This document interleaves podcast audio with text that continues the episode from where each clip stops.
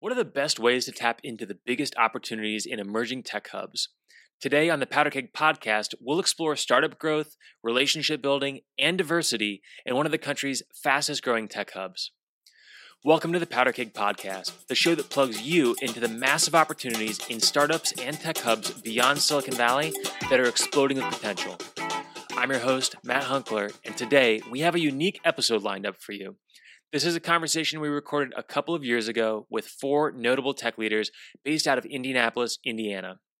We dive into some really interesting startup stories, as well as data and insights gathered in PowderKeg's first ever tech census. Indianapolis was our first city to publish what we now call the Tech Census Report. We have since gone on to publish reports in other cities like Nashville, Tennessee, Denver, Colorado, and Cincinnati, Ohio.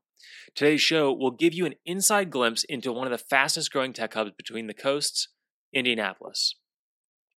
Our four awesome guests and tech leaders joining me on today's show are, first of all, Yaw Aning, who is um, at the time of recording of this was the co-founder of Sticks and Leaves and is now the co-founder and CEO of Malomo, a platform that turns shipment tracking into a powerful marketing channel for e-commerce brands. You may recognize him from a couple other episodes of the Powder Keg podcast. John Qualls, who at the time was leading things at 1150 Coding Academy and is now the CEO and president of Purpose HQ. Danielle McDowell, who at the time was the executive director of The Speakeasy, an Indianapolis based co working space serving local entrepreneurs, and is now the vice president of placement at Kenzie Academy. And Haley Altman, uh, is our fourth guest, who at the time was running her startup Doxly, which has since been acquired by Litera Microsystems. She is now the global director of business development and strategy at Litera. The show will not only give you a fascinating snapshot into one of the fastest growing tech hubs between the coasts, but will also give you insight into how to tap into the massive opportunities today not only in Indianapolis, but in the Unvalley communities all over the country and beyond. So, Let's start the show. In 2017, over a third of respondents, that's 34%, saw revenue growth of more than 100%, and 20% reported revenue growth in excess of 200%. That to me is really exciting because it shows that this community is really moving forward and it's moving forward quickly. Mm-hmm. Um, I, am curious with all of your guys' experiences, maybe yeah, if you could if you could start out uh, with us, you know, if you could if you could talk to us a little bit about uh, some of the growth that you've seen, because you mentioned all these clients, you know, Cluster Truck, Bluebridge, yeah. Double Map. What is the key to the growth in companies like that?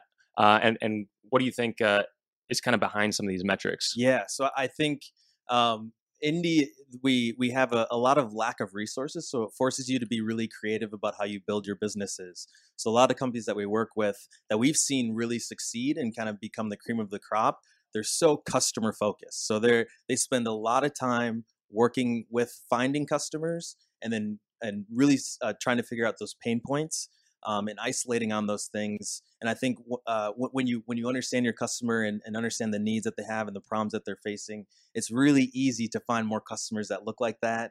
Uh, to to talk to them in a language that they understand and can see a path to how you're going to help them succeed.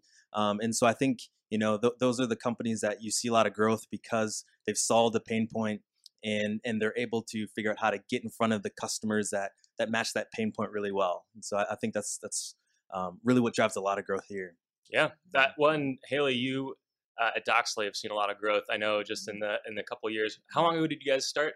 Yeah, is so, it a couple years now? Yeah, well, it uh, it'll be two in um, uh, well, we launched the company in July of 2016. So in July it'll be uh, two years. Have a little yeah. birthday party. I know. That's awesome. I know. I know. Yeah. So um, you know, it, it has been great, and that's I think being able to like partner with some of the law firms in Indianapolis, like Ice Miller, has been an incredible help to us, giving mm-hmm. us like intense like feedback on what we're doing. And I think to Yasmin, point, it's like critically important to get that feedback on what what what do they need specifically, and how can you address it? How can you iterate and keep adding things that you know continue to add value um, so that you can see that. And so finding partners, and I think that's one of the things we, you know, we can always do more of. But the more people in the in the city are willing to partner with these startups, the more established companies that can give that feedback, can give people that break that will help accelerate them. So the more we can even do that, I think it just really would accelerate our growth. Um, we have a lot of companies here that would be wonderful partners. So how do we just continue to find those to help grow people?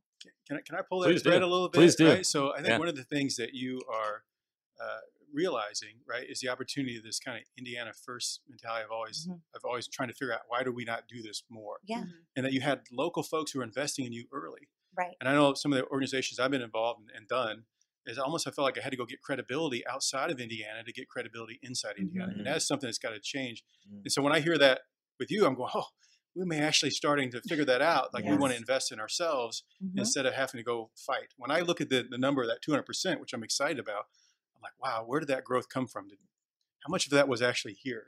Yeah. And how can we impact that and make that start to rise? Yeah. Uh, that I think is is really going to be key to the whole ecosystem. Mhm. Well, I, I think the venture studio that Doxly Yeah. kind of came out of is, is a big part of that. And of course, that venture studio was one of our partners, Yes. you know, along with Radius. Uh, actually, I, I want to name all of these organizations because these are all the organizations that helped us conduct the research. You know, it was Radius, a great content marketing agency, the Speakeasy, of course. Thank you, Danielle. Mhm. Uh, we had Hyde Park Ventures, awesome uh, venture uh, fund out of the Chicago area, but Tim Kopp leading that here in Indianapolis.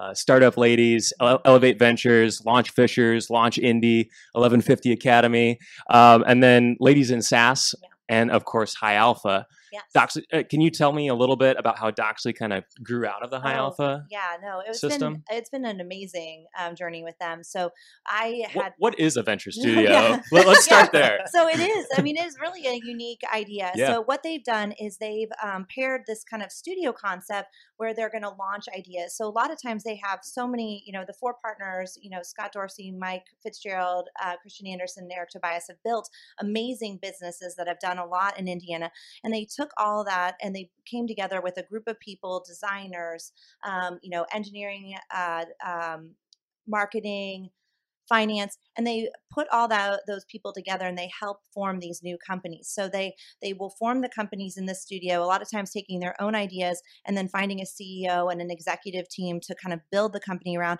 but they also provide early capital so that the first thing a company is doing when they're bit focusing on building is actually focusing on building a company as opposed to searching for capital and so they they pair this incredible um, experience of actually building and scaling software companies with um, Um, capital to help companies really accelerate in the growth model. And you see it. I, I mean, Zylo launched around the same time we did and just did a $9.3 million raise with Bessemer leading the round and like an incredible like series of investors that kind of made that up. So mm-hmm. they've really done something where you can get started, be focused on building your company, understanding the fundamentals of what you need to do, mm-hmm. and then really kind of hitting the ground um, running with that. So, Yeah, I, I love can- that. It's been so cool to see the growth out of that. Well, and, and I can speak to that. Yeah, I, I, would love. I- I, would love to hear your so three of the four of those guys invested in the business that I had in 2012, and Mhm. they took a chance. I mean, what we were talking about really wasn't um, necessarily popular in Indianapolis, and by having their dollars in, it really helped us to advance the idea and the concept, which then ended up, at, you know, ended up with an exit. So um, as I start to look at some of these common threads, to your point, John, I think that collaboration is probably one of the key elements that makes Indianapolis special as well as successful in driving this growth. Um, you know, the speakeasy, so, you know, two of the four of those guys also started the speakeasy back in 2012. And so uh, it was born because of the the desire to allow for tech companies to share and collaborate on their ideas and understand where where the hurdles were and also where the opportunities were. And when you bring a, a community together and you allow them to create a knowledge base that's shareable and open and honest and you know you're able to have that conversation with someone and tell them where the pitfalls might be as well as where you know the opportunity might be i think that's where we start to see this collective growth across the board which it's not just one group or one company or one studio it's everybody winning together. And I think that's what makes Indianapolis special. We have this collaboration. Hoosier hospitality is a real thing. We've got these Midwest values. We want to help each other. Mm-hmm. You know, I've literally worked with all of you in some way, shape, or form or capacity over the last 10 years. And it's a special thing. Can you talk to me a little bit about the growth out of Speakeasy? I mean, Yeah. by now you have such an awesome like cohort after cohort of companies coming out of there and still officing out of the Speakeasy. What's happened since 2012? Oh goodness.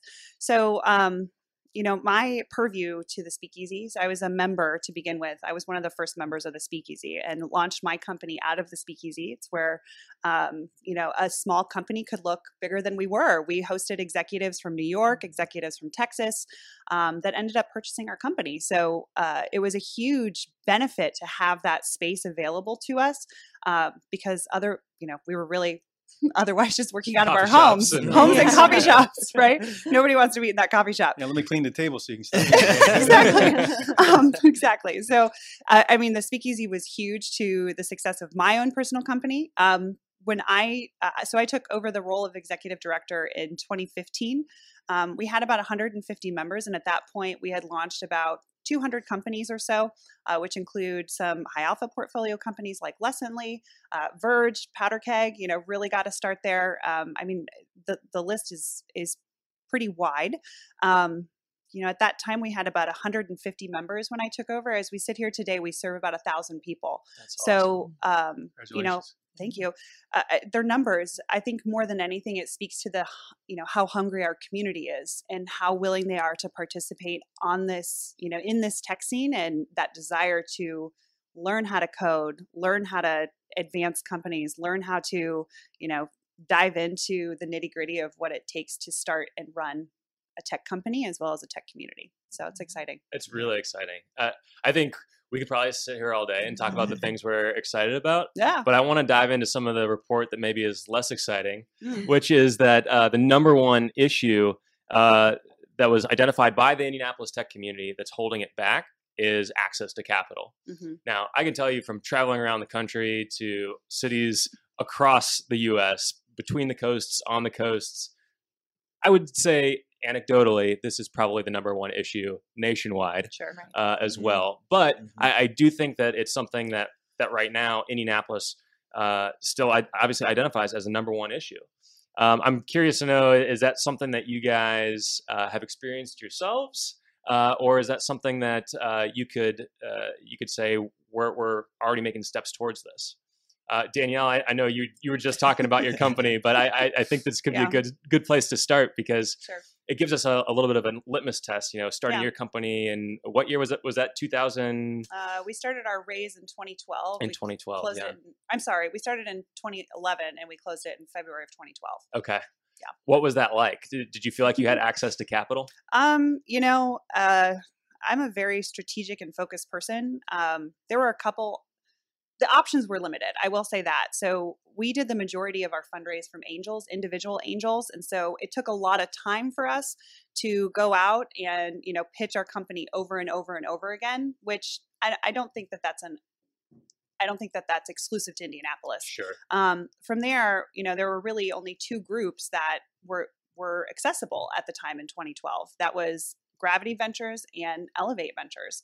Um, you know, eh, we we were able to receive capital from both of those funding groups, um, but I can't tell you how many people who were in my peer group that really. It, there was only a limited amount of capital available, right? So if you're only if there are so many companies that are willing and able to start these ideas and there's a limited amount of funding you know it's a it's a pretty tight competition on who receives those dollars so um, i think for indianapolis that continues to be uh, an issue that plagues our community um, i think it's getting better but we're we're still i'm still seeing good ideas continue to go unfunded and i see good ideas that um, you know companies are required to bootstrap and um, I think that an infusion of capital would allow those companies to. You have to fill the pipeline, right? it's a numbers game.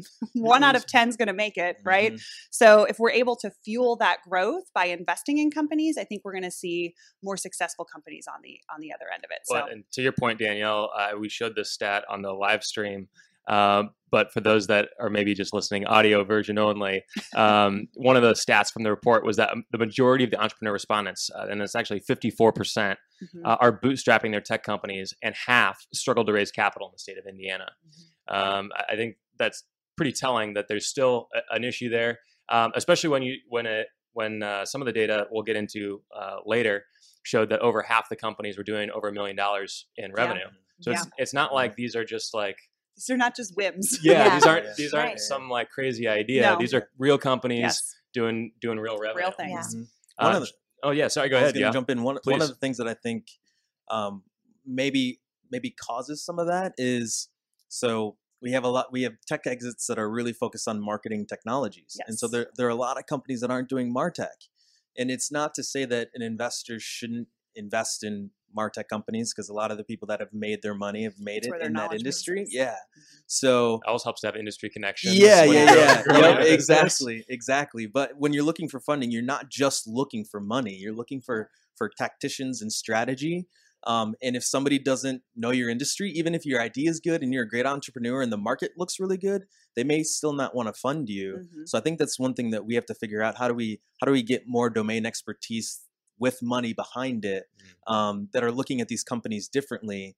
Um, because uh, there are a lot of companies that are not doing Martech in Indy that are doing some incredible, incredible things. Well, and the thing is, you look at, and I, um, I'm on the, and Danielle's with me on it, on the venture club board. And one of the things we're focused on is how do you bring more capital Mhm. into Indiana? How many? How do you bring more funds? And um, but there's a good point though. If we're always looking to bring other funds to Indiana to pr- put money in, then when there's a big exit, that money actually goes outside of Indiana, so it Mhm. doesn't stay in here. Right. So we do have all of these entrepreneurs that when they have a successful exit, they stay, they do something else, they contribute back to the committee community, they invest more. Mhm. But how do we take all of that residual capital that's around the state of Indiana? There are a lot of you know Mhm. successful people that are in Warsaw with all of the med device companies that are there. There's Mhm. successful people all around the state that are all in different industries outside of just the marketing tech industry. And so how do we get those people to kind of come together? And I'm hoping with like the next level fund and Mhm. things that are going with that Yes. that we can get more people to put funds together. But we also need more fund managers because Yes. the only way you're going to get funds that are here is if there are people that you can feel confident in doing Yes. it. You see it with Drive in Columbus having two former Sequoia people. You can pull together residual capital from the rest of the state. So how do we find ways to collectively aggregate that capital so it can go towards other investments in other areas um, and really help kind of spur that growth and then potentially leverage the money that's coming from next level the next level fund and so it's not just supporting the funds that are willing to invest in it which we, we where capital wherever it comes from is needed to help grow our companies but it'd be fantastic if we could find Yes. ways to do it with inside our state as well Let's activate those silent angels. All you silent angels out there, Mhm. come on out. Yeah. I love it. Yeah, if you're an accredited investor, yes That's right. we'll send you a form I know lots of entrepreneurs that would love to a talk to you. Yeah. yeah, exactly. John, I know you had a little bit different experience raising capital in what was that, 2008 maybe? 2006, I think. Six, Uh, I- I, think. I've been I've been very blessed uh, on that. Uh, my my personal commitment, I kind of listen to your stories, is I want to make 10 investments this year, right? Mhm. Small investments. I'm I'm personally passionate about those that are in a really really early stage, Mhm. and I just kind of want to make 10, Mhm. 10 small bets for, for many you, reasons, John. personally, Yeah. but also Mhm. That's awesome. uh, I, I want actually That's awesome. it's not completely altruistic. I, I want I want my twenty something children to be exposed to, to ten to twenty stories, so they can see that, right? So how often there's so much I wish I would have known in my twenties that I didn't learn to my thirties or forties, and so this is my opportunity one to expose that to them, but also to be able to get those those individuals who are bootstrapping it, and, and sometimes you know this that twenty five or fifty thousand dollars makes a big big Mhm. Yeah, difference. yeah. And uh, so not only do I want to do that, but I also want to bring in other people like myself and say, hey, let's let's make some bets down here, right? Mhm. And, and because that's what's what what it takes. That's where it starts. and sometimes That you know starts it's, the momentum. It's, really tough there in, in the in the early piece. And I think as far as the speakeasy and launch fishers, I feel so blessed to be part of watching this excitement. I, I can see their their passion, and, and I want to be able to be, be part of that on their Mhm. journey, right? Mhm. And offer some some advice. Uh, I got some scars and some Yeah. failures as well, right? So I want to be able to. I'll show to you my do that battle scars. but I was speaking to a young entrepreneur the other other day, and and I really liked her idea, and I thought, oh, this is this is great. I'm definitely going to do something here. And I said, well, you know, go go raise this piece.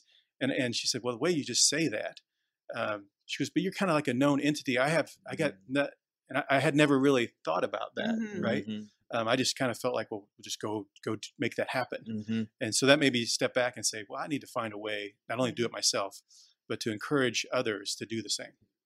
H- Yeah. How did, uh, in calling you a known entity, uh, what what was she talking about, and how did you become a known entity? You know, even even prior to 2006, when you raised your your first funding for Blue Lock, uh, which is a great cloud computing company here in, in Indianapolis. Yeah, I, I, I wish I had the magic formula. I, I kind of feel like um, it was just kind of a long period of hustle and an investment in the community. Uh, if you remember, I used to have this thing, the IT peer group. I did that for five years. You know, like hundred people uh, a month, and then you know over time you you meet thousands of people and you have these thousands of connections. And I'm very Mm-hmm. passionate about making connections. And you know, if you look at what the Speakeasy is doing, is it's actually making that happen. So uh, to me, I 80% think of my job. I think just getting being part of the community. You know, I always like, uh, uh, you know, from a sales standpoint, someone say, "Wow, uh, I worked all all uh, quarter to make this one thing happen. You got a call in 30 minutes, Mhm. and you Yeah. and you did something three times as large." And I was like, "No, no, no, no! You missed you missed the five years, Right. Yeah, yeah, yeah, right? right, right, You, right. you, you missed the time where I missed this opportunity three times. This is my fourth time, Yeah. right? Mhm. So I, I think it just just being consistent, genuine, authentic, right? That's that rises to the top.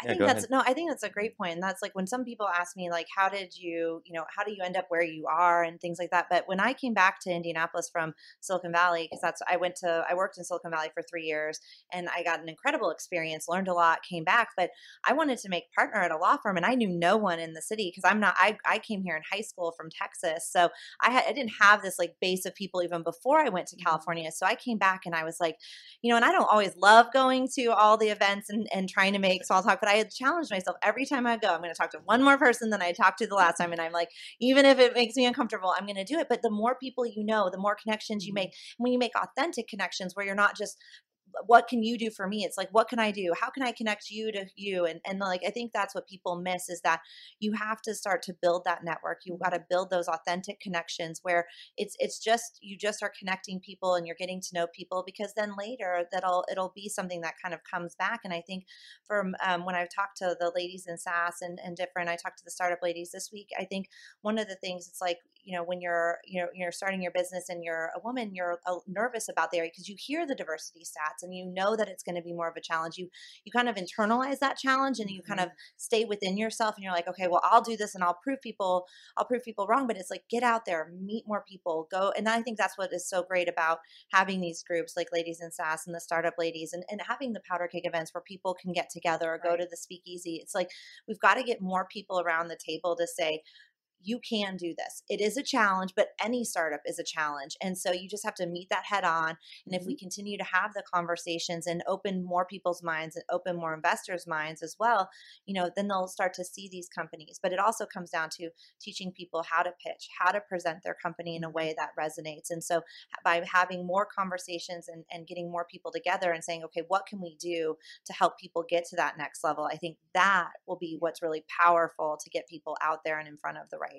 Well, and I have to compliment you, Haley, because you definitely led by example there. Mm. Uh, I mean, I remember when you came, you know, fresh off the plane from Silicon Valley, and you're like, "Hi, I'm Haley. I'm a lawyer. I know you probably think that I'm here to sell people, but I'm just trying to help startups. Yeah. So they don't have to pay me. I want to help. I spent all this time helping companies in Silicon Valley." And I mean that that made a huge, huge Yeah. impact, uh, and and I think the community embraced you because you're like, hey, I just want to help, Mhm. Uh, and that that sort of help first mentality is did. huge. Yeah. And, and I want to I want to compliment you for being being vulnerable and recognizing.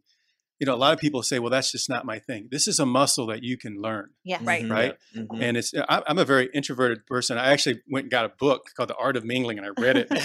Same, Right? John. Same. yeah. And so, and, and I literally, uh, I, I was reading all the moves, and I would go into these meetings and and, and do that. But uh, and it was it was really uncomfortable. Yeah. But then what I, what I found is is one of the You things got that, some moves, John. Yeah. but you know what? I, I, I, to me, the breakthrough for me personally was whenever I went into the room, I tried to find someone who was just as uncomfortable as I was. Yes. Right? You can always find them on the corner. Uh-huh. uh, you know, over The an wallflowers. And I would Yeah, just go yeah. and introduce myself and ask them how they got there and what they expected to be there for. Yeah. And that began so many conversations.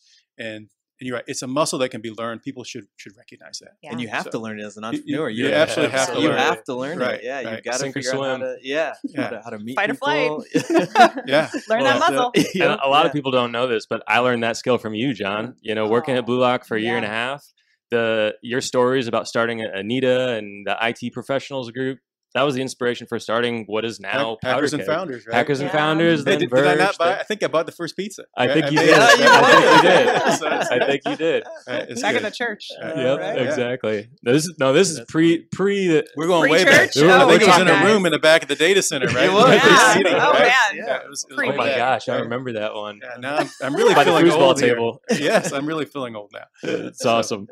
Um, well, I want to I want to segue because there's a lot of topics here, a lot in the uh, Indianapolis Tech Census report, which you can download right now at powderkeg.com. There's a link right there on the homepage, totally free. Uh, this is valuable not just to people in Indianapolis. So if you're tuning in from somewhere else, um, please uh, learn a little bit about our ecosystem. I think there's a lot to learn you can apply in your own ecosystem. And then for those that are in Indy, there's a, there's a lot to be gained on how to plug in, how to take advantage of some of the the strengths, and figure out where the weaknesses are and how to help. Um, the next topic I want to talk about is talent. You know, even if you do get funding, even if you are successfully bootstrapping, talent is still a huge issue. Um, and I want to share a couple stats. Um, first of all, as a community, we're ready to identify a talent gap, especially with regard to development talent. Uh, 80% of developers surveyed are 35 or younger, while a third of developers are 21 to 25 years old. Uh, the majority of developers have been members of the Indy tech community for five years or less. So, a lot of newbies in here, a lot of people just plugging in, which is exciting. Um, but I know that that that causes some uh, challenges and obstacles that we've got to be thinking about uh, ahead of there. John, you talk to a lot of developers every day with what you do with uh, You do, 1150 and, and, and soon to be developers. Yeah. Uh, can you tell me a little bit about what you're seeing on the ground with these newbie uh, newcomers into the talent pool? Well, I think there is a uh, there's this growing interest of finding a way to get to the market faster. So I think kind of the immersive style is continuing to gain some uh, some credibility. Uh, I think there is a, a there's also kind of this challenge about um, what I call the debate between education and training, Hmm. right? Uh, what I'm seeing from the employers is uh, it's not saying I don't have uneducated people. I just don't have people who have the skills that I need, right? And I think that is the shift that we're seeing not only here but everywhere. Mm. And I think from from the academy standpoint, we're trying to figure out how to to get, get us up to par with the coast and all those other pieces, right? Try to be really aggressive. Uh, so you have you got to bring them in, right? And then you got to get them out there and get those early level, uh, you know, those first jobs, right? And that's what we're kind of really focused on is that early level talent. There's a thing. Everybody wants somebody with three to five years experience who wants to make less than market. Right? Mhm. I, I call them uniform, you know, unicorns, purple squirrels, whatever you want to call those, right? And and haven't heard that one. we're, we're going to continue to to fight. Right, we're either going to have to drag them here to Indiana, um, but, but I feel very passionate about all the talent that the potential talent we need is here. We, we just need to invest in it, Yeah. train it, believe in it, and give it a shot. Danielle, are the companies that you're seeing in the speakeasy getting the talent that they need right now? Oh my goodness, talent, uh, especially tech talent. Um, I mean, I can speak personally. That was the biggest challenge that we had with the company that I ran. Yeah. Um, we brought in someone who said that they were an experienced developer, and um, as soon as we got our funding, required a down payment and literally rode off into the sunset. I mean, forty thousand dollars of our capital raise just walked out the door, and he didn't Oh finish my the project. I mean, it was a huge. I, I mean, you want to talk about battle scars? That is my battle scar. Yeah. So, um, you know, finding and continuing to find a CTO for that company was just literally a daily battle that we endured. And so, um, I mean, I have to say, at the uh, we just need more, um, and we need good talent. You know, I think that there are more things than just you know there's there's education and then there's the skills to know how to build it and then there's also soft skills of what you need around the boardroom right so if you're going to be a cto and if 80% of our developers are 35 or under you know there are some soft skills that need to be educate you know eh, taught as well so um, I think that there are some companies that are are really starting to wrap around that. You know, I think we have a great company. Uh, there's a company called Apprentice, of whom uh, essentially will take your tech talent and help to train them up while they're working on your projects. I think that's a really interesting idea and concept. Um, and they're really they're passionate about teaching the soft skills as well. You know, they know that this is young talent. We have to take a risk on young talent because that's where the majority of our pipeline You know, is, in three right? years they'll have three years experience. Exactly. Right? exactly. So we, Yeah. we can sit around and complain for three years, yes, or- or, we, or can we can just do start- it. start start building it, and in three Mhm. years they'll be there. Nurture them, mentor them. I mean, Yeah. that's what that's what we need to focus on is make as opposed to you know turning this into a competition to see who can get to cto the fastest you know take a risk take a jump and commit to mentoring that person i think that that is the biggest thing that tech leaders can provide to this talent pipeline that's coming up through the ranks. Please mentor them teach them what you know open up be vulnerable you know thank you haley for being vulnerable. Um, tell them show them your battle scars but also teach them how to um, how to be better right we want them And- to and be the ones we that want we our see, next they- generation they're to be better sponges. They they are They desperate They are. for they're, this. They're right? hungry for it. Yeah, so they're we hungry. have um, our our VP of engineering came from a lot of experience, um, and um, he had 16 years of experience. But when we were looking to hire a team, you know, we had a tech fellow that we started with, and Ben has been incredible for us. Like he just jumped right in, and then we Well, also Can you talk a little bit uh, about what the Tech Fellowship Yeah. is? So the the Tech Fellow is a program um, through TechPoint that helps um, identify, you know, kind of computer science majors, other people that have, you know, kind of tech experience coming out of Purdue and other universities, trying to get them into and get jobs at Indiana companies doing, you know, um, engineering and technical work. And so, you know, right out of college, these uh, kids are jumping in and jumping full force into into companies. And so we were fortunate that he was able to jump in and like the learning, his acceleration has been incredible. But then we also brought in three people um, from the Iron Yard. We were looking for trying to find at different points in time people that had a little bit more experience, but we couldn't. And we were like, you know what? We will take the risk, and we will. We know we have a good leader that is an incredible mentor. Moses just works with all of the team and just makes them better. They have lunch and learns. They have all these different things where he teaches them more stuff. And so, so you know, Maggie and Isaiah and Kendrick all came from the I, the Iron Yard, and they are all incredible. But they're so hungry and they're so driven to succeed and to grow and develop. And so, you know, we have a young team, but they have built so much in you know in in less than two years. and so, so cool. it's Yeah. really exciting to see. And you know, we also have an Orr fellow um, Yes. at our company as well. And you see these, um, you know, these um, opportunities in Indy around, you know, tech, the tech fellowship and the Orr fellowship, and you know, more of these different things. If we can have those, they they not only provide people with the skills to get started, but they also provide some of the soft skills as well. So the more we can do that. The better and easier it'll be for people to bring mm-hmm. in people with that earlier level of experience. You mentioned the Orr Orr fellows, and we all nod our heads because we're insider baseball here. yeah, Um, but I was an Orr fellow, and, and John was my mentor. Yaw, you were an Orr fellow in the class that recruited me into the fellowship. Uh, could you talk a little bit about what the OR fellowship is? Like O R R, Yeah. named after Go- former Governor Bob Orr Yeah. uh, fellowship. Yes, yeah, absolutely. So the fellowship was actually started by the founders of Angie's List, and I think one of the big things. So Bill Oesterle um, was a big driver of that, who worked with Scott Brenton and Angie to launch a fellowship. And what they were seeing was they they're building this company. It was you know they they were one of the the, the OGs in in Indianapolis building tech, um, and they were struggling to find talent, and and it was it was a hard pitch to make to these these uh, students that were graduating from school and their first instinct is to go to the coast um, because that's where tech happens, right? And so they, they try to think through. Uh, Bill Oesterle had his own fellowship with Governor Bob Orr, and that's where he kind of created the name for this. Uh, and I it had was a- coffee with him recently. Oh, did you? And he actually mentioned that it was sort of modeled after the Kauffman Foundation Fellowship, the Ah, Kauffman Fellowship, yeah, which Love is yeah. something I never knew. but Yeah. it makes total sense when you Yeah. think about that Yes. that lineage. That- yeah. I didn't mean to cut you off. No, no, but, no, that's uh, that's great. It was something I learned recently that uh, yeah, I want to share. Yeah. So like in that looking at that model, uh, two years where you can get exposure to senior leaders if you've got an interest in entrepreneurship. Um, as as a student coming coming out of college, getting access to that, building a network. So moving to a new city, you don't know you know anybody there, and so instantly getting that that peer network.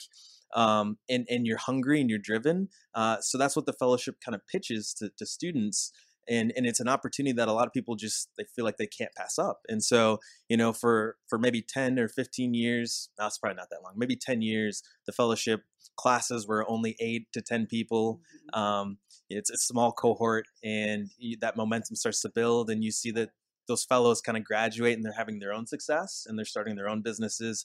They then understand how powerful that network was so they start hiring Orr fellows into their organizations and it kind of snowballs from there. So i think the Orr fellowship has done a tremendous job of elevating um, the brand of the indianapolis tech sector within that university system to get those students to look at indiana and indianapolis as a place where tech is actually happening So I know it kept me in Indiana. yeah, me too. Yeah. Yeah, It's pretty awesome. Yeah. Well, I, I I would love to talk about talent uh, all day because it's clearly a big issue. Um, but one of the things that came up um, in the report is around the topic of diversity, um, which I, I think it's really awesome that we were able to fill this room with a, a diverse group. Of course, we could always have more diversity, um, but I, I think getting some different perspectives on this would be really helpful. But wanted to start by sharing some of the stats from that section of the report. Of course, there's a ton in this report. Again, you can download it at powderkeg.com, totally free. The goal of the report is to give a snapshot of the Indianapolis tech community. And the snapshot of diversity is that diversity and equality is the issue the tech community would like to address most.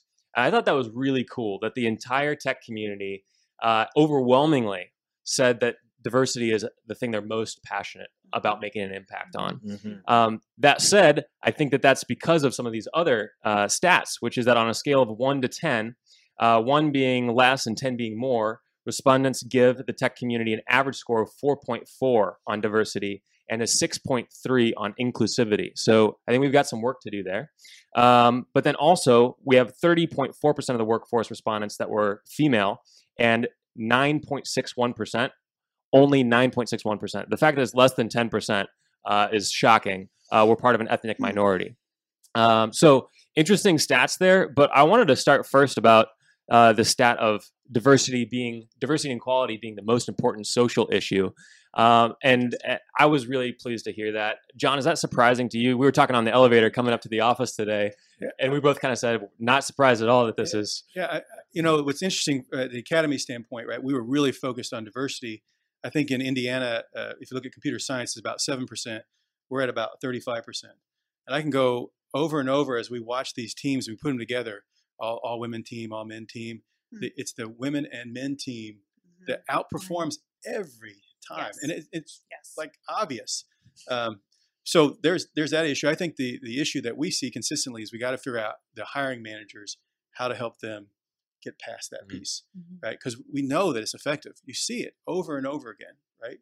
Uh, as far as this diversity of thought, uh, diversity of gender, uh, race, all those other pieces, right? It really plays into a high performing organization. And when you don't have it, you're missing out on a, just a tremendous amount of, of opportunity from a, uh talent standpoint. Danielle, I see you nodding your head over there. Yeah. Um, can, can you tell me a little bit about your own experience and in, Sure. in, building teams and what you're seeing on the ground at uh, Speakeasy? Sure. Um, well, Where to begin? There's so, Yeah. much, there's so much to say.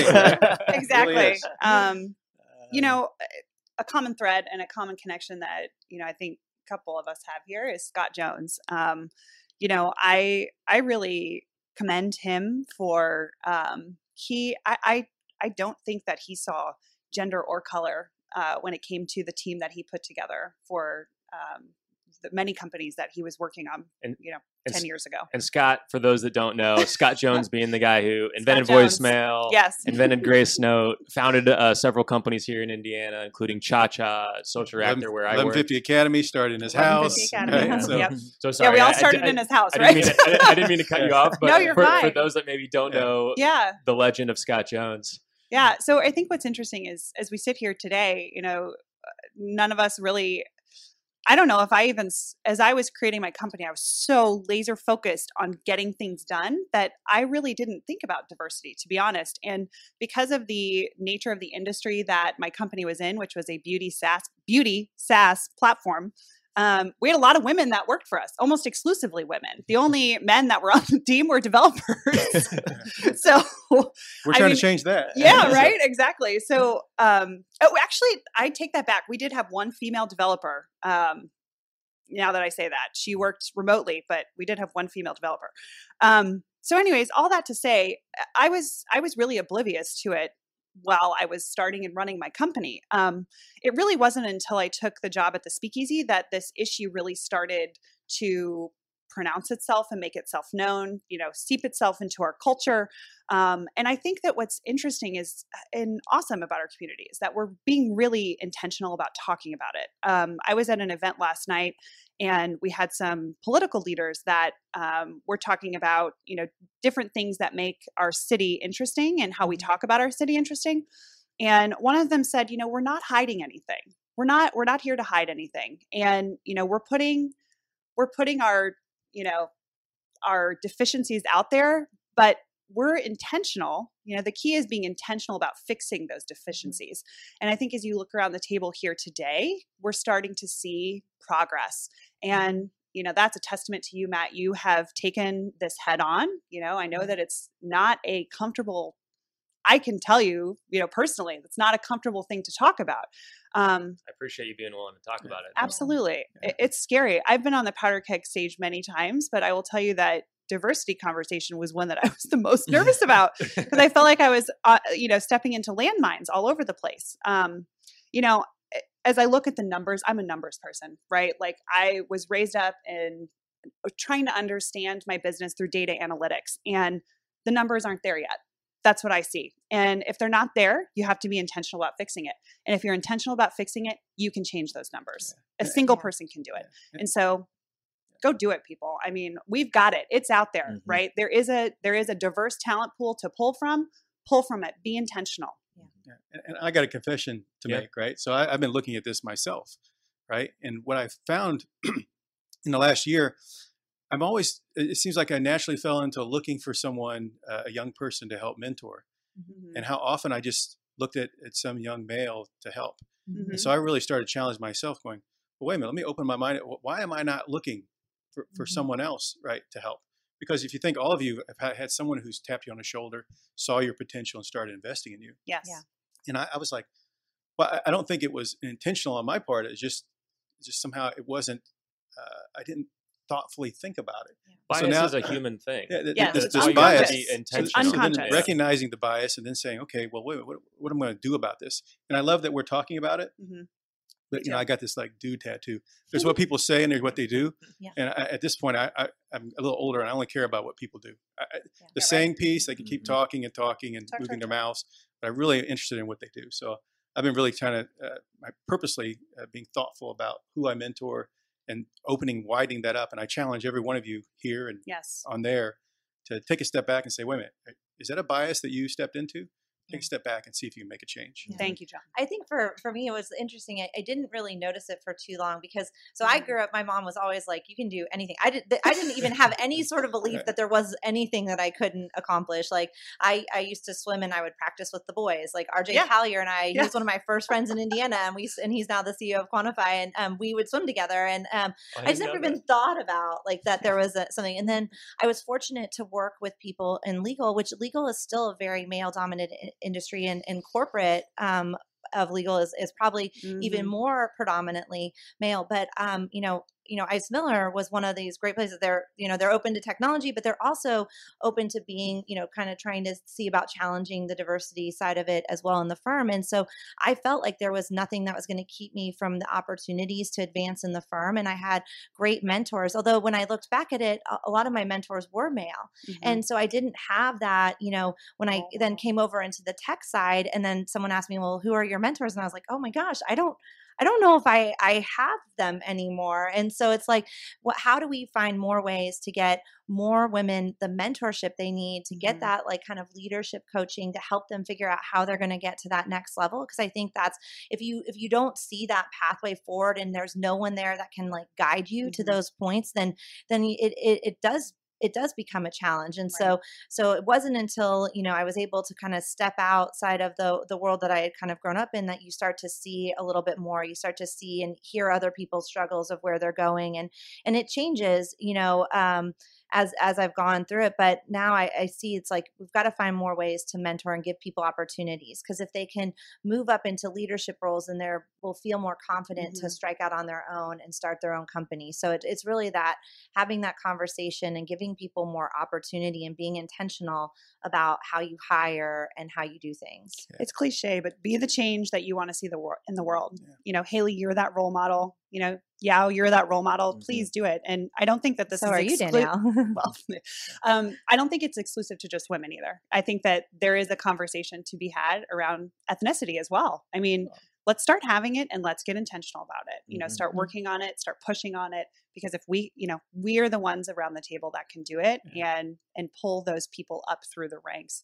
Um, Yeah, and I get excited about our 35%, but I don't Mhm. get so excited about the 6% on ethnicity, yeah, Mhm. trying to figure that piece it's out. kind of scary. and it, and you know I have three daughters. Nine nine percent, but Nine. not Yeah. that much better. But no, I'm talking about our numbers. oh, your right? numbers. 1150 okay. Academy yeah. numbers. and Well, it's good we- you know your numbers. Yeah, it- it- we're looking at it all the time. but but not only um, you know that side of it. I, I have three daughters, and I want them you know to have this opportunity to, to see that. But I also have a son, and I, I hope that there's a, a, a woman who might uh, mentor him and start Yes. breaking down some of his biases when he's Mhm. early, Yeah. When he's younger, to start thinking about what it means to be a leader.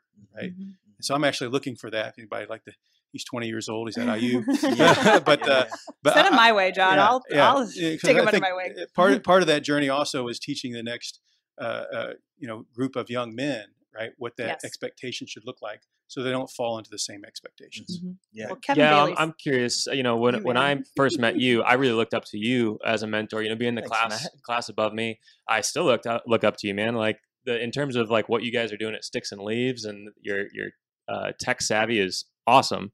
Um, I I always saw you just very fearless in the community. you know, yeah, you were always yeah. encouraging me to come out to events. Yeah. uh, and I was just kind of following your lead. Uh, when you were plugging into the tech community here, when you first came to Indianapolis, um, when you were at Rose-Hulman studying in in uh, computer engineering, uh, any experiences that you've seen shift over the years? Yeah. Uh, so I'm going to be super politically incorrect because I feel like Please these do. be conversations. fearless. Yeah, merit Here it that. is, yeah. That's the real dialogue. Yeah, Yeah. exactly. Right. If we're not going to be real, then why are we even going to talk about it? So, Thank you. um, coming to Indy, like I was scared. Like when you when you hear about a state where the the KKK had a significant presence, or Yep. possibly rumored even started in that state, like you're going to be very considered about where you go and where you spend your time. And I, I don't think a lot of people understand like what that really means. So whenever I walk into a room, um, you know, if I'm the only African American in the room, like there's a signal that that's that gets you know portrayed to you or implied,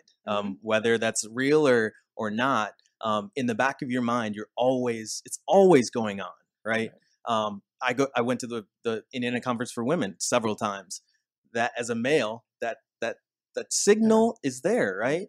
um, where you you you don't see other people there that look like you. So you, the thoughts in your mind are, "Oh, do I really belong here? yes. Is this a place for me to feel safe and comfortable?" So um, as an entrepreneur, I've always had that um, going on. So even if I, you know, I'm, I'm in a room and I look very comfortable, there's there's a, a layer of sweat. I Uh, appreciate the yeah, honesty, man. and- It- it- it's hard to imagine. I mean, it's hard to imagine. Yeah, it's it's it's gotten it's gotten better. So even there, there's an there's an uncomfort when you're an entrepreneur where you're going into a room. So we with my first company we raised capital, um, but we didn't raise in Indiana. And there's a thought in my mind was was it because I was African American? Because I saw a lot of people that I associated with or that I thought you know I, I was on the same level with that were getting funded and we weren't. And we actually we got our funding from the East Coast.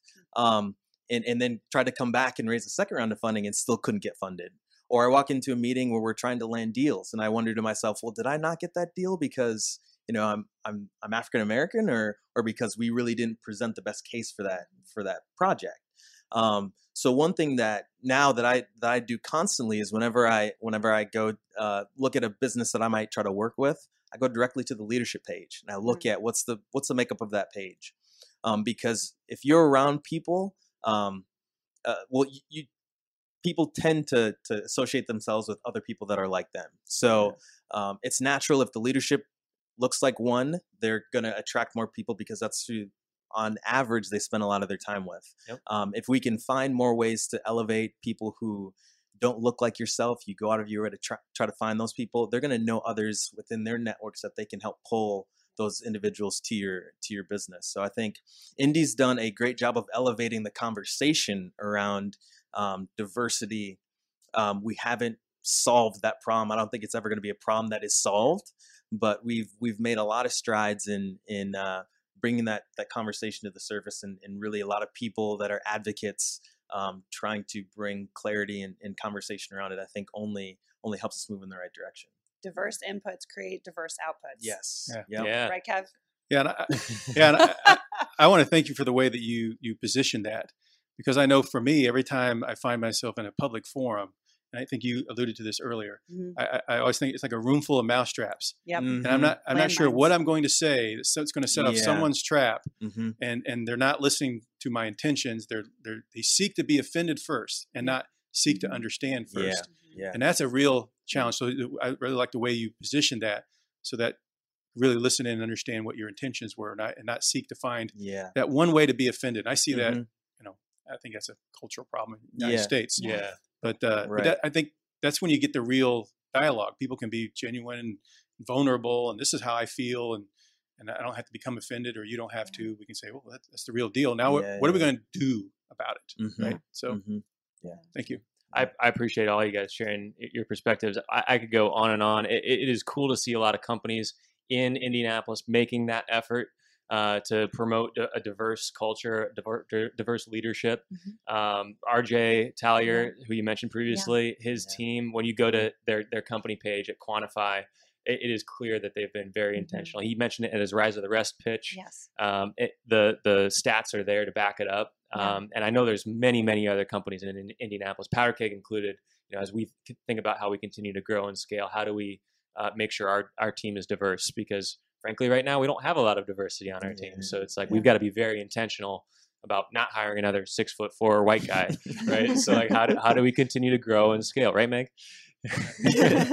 um, so I, I really appreciate this discussion. I would love to continue this discussion. If you're watching on Facebook Live, would love to continue the discussion in the comments uh, on social media. Uh, let's not let this be the end of the conversation, and let's bring these numbers up for the next report. Mm. Um, this Indianapolis Tech uh, report is just a benchmark for the next one, Mhm. and would love to see those those numbers go up. Uh, and I know we will if we continue to do the work and have these conversations. Thank you guys so much for being here, uh, and thank you, uh, you, the viewer, the listener, uh, for tuning in and being a part of the conversation. Uh, you can go to powderkeg.com right now and get the report absolutely free. Uh, you can learn more about each of these entrepreneurs on the show notes page for this or on the, the Facebook Live page. Uh, please check out their companies. Please check out their organizations. They're doing some amazing work right here in Indianapolis, Indiana. Um, and if you're outside of Indy and you want us to come do this tech census uh, and tech census report for you, uh, please reach out because we are doing these nationwide. Uh, and we're really excited about, uh, about the tech and innovation that's going on outside of Silicon Valley and the coasts. Thanks so much, guys. That's it for today's show. Thank you so much for listening. Also, a huge thanks to my guests. Be sure to check out each and every one of them and check out their companies as well. For links to their social profiles and other people, companies, and resources that were mentioned in this episode, head on over to powderkeg.com and check out the show notes. Also, coming up July 30th, that- is Thursday, July 30th, 2020. Uh, are you curious to learn even more about the incredible growth happening inside of Indianapolis? If so, our team at PowderKeg has launched a new way to plug into the biggest opportunities in tech beyond Silicon Valley. It's a new series we're calling the Unvalley series. If you're looking for a new job, if you're exploring new ways to expand your business, or looking to invest in some of the hottest tech startups out there, we are hosting this one time virtual event on July 30th at 3 p.m. Eastern, where we're going to give you a new set of tools to level up and plug in with top Indiana tech leaders, founders, and innovators in tech between the coasts. Hope to see you there virtually, of course. Uh, but also with all the energy of the Powder Keg community. Uh, to find that, just go to powderkeg.com slash events and you can register absolutely free. It'll be a great chance to plug in and learn even more. Again, that's powderkeg.com slash events. And if you want to hear even more interesting stories and conversations with top tier founders, leaders, and innovators, then subscribe to us on iTunes at powderkeg.com slash iTunes. We'll catch you next time on the Powder Keg Podcast.